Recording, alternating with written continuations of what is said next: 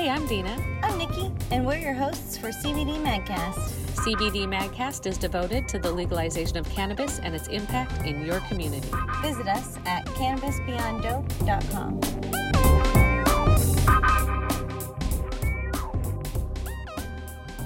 Hey, Nikki. Hi, Dina. How's it going today? Great. How are you? I'm fantastic, and I'm extra fantastic because we are back talking with Jeremy Moberg from CannaSol Farms. We have him on the phone. He is on this side of the state, and we decided to capture him at the coffee shop and have a conversation. Hey, Jeremy, how are you today? I'm great. How are you? Oh, fantastic! So excited to be talking to you as always. You know, I'm a, I have a little fandom going because you're one of my favorite people in the industry ever. We met Aw. at the very beginning of my time, anyway. And so, what I wanted to do was I wanted to get you on the phone today and find out what you've been up to. What is the passion that's burning you since the last time we saw you?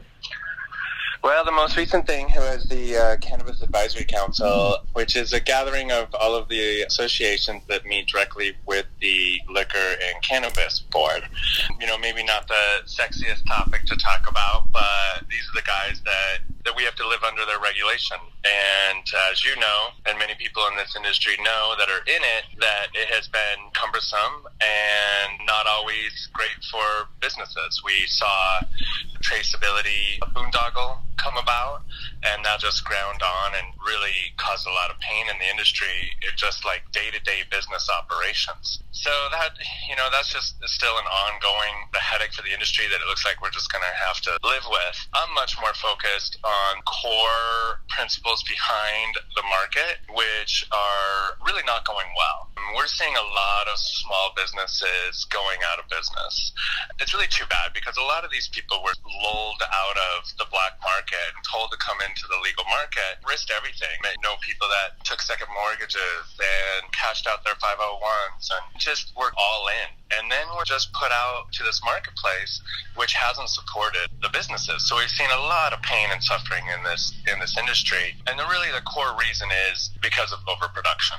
You know, we've seen this even even a more extreme example is in Oregon where they've gone so far as to introduce a legislation exporting marijuana. The one tenet mm-hmm. that the federal government said that they didn't want to see, which was interstate commerce. But it's sort of a testament as to how much overproduction and the damage that it can do to a market. None of us really want government controls or production controls. It's not a great thing. But remember, marijuana only had value because you could go to jail.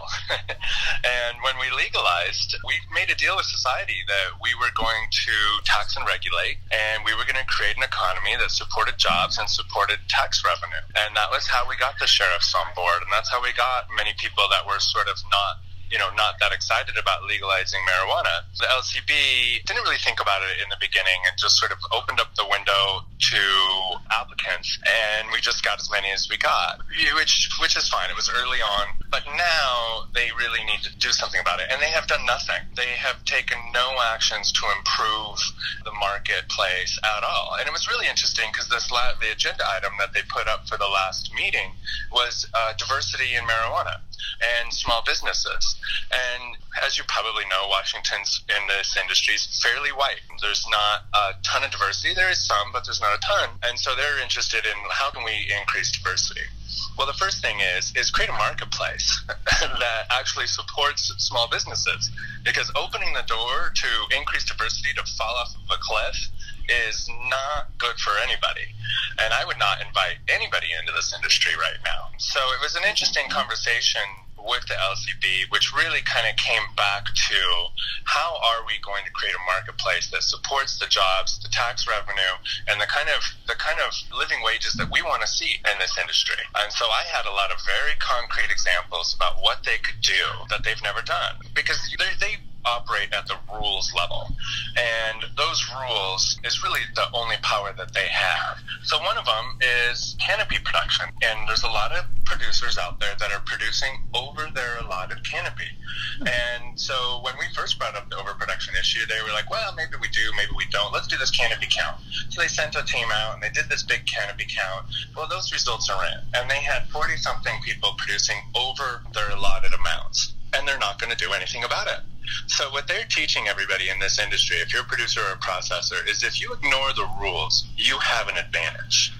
And that has been really, really just detrimental to the people that are following the rules. Another example is that discounts to retailers are, are illegal. They've never enforced it. So you go into a store and you're negotiating with a retailer partner and they say, well, the last guy just offered me 30% off his list. Are you going to beat that?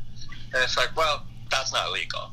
And I can't do that. But of course, the other guy who didn't wasn't going to follow the rules already did that, and so you know the person that followed the rules isn't getting the sale, and the person that is that is ignoring the rules is getting the sale, and the list just sort of continues on down down the uh, pipe, and what it's really leading to is a conglomeration of market share with the largest corporations which is, by the way, the worst thing for diversity. And it was really telling. You know, here we are sitting around the table with the LCB, and the, when they're wanting to talk about diversity, and the two most diverse people that had been represented on the Cannabis Advisory Council by their associations are out of business. That was an African American man and an African American woman. They're out of business. So we're already less diverse now because of your of the LCB's unwillingness to actually to really be the gatekeepers of a marketplace. And they've really never admitted that that is their role. And it's about time that they started admitting that, and it's about time they started doing things to try to improve the, the economics behind this industry. So that was what our meeting was, Cannabis Advisory Council. It happens quarterly.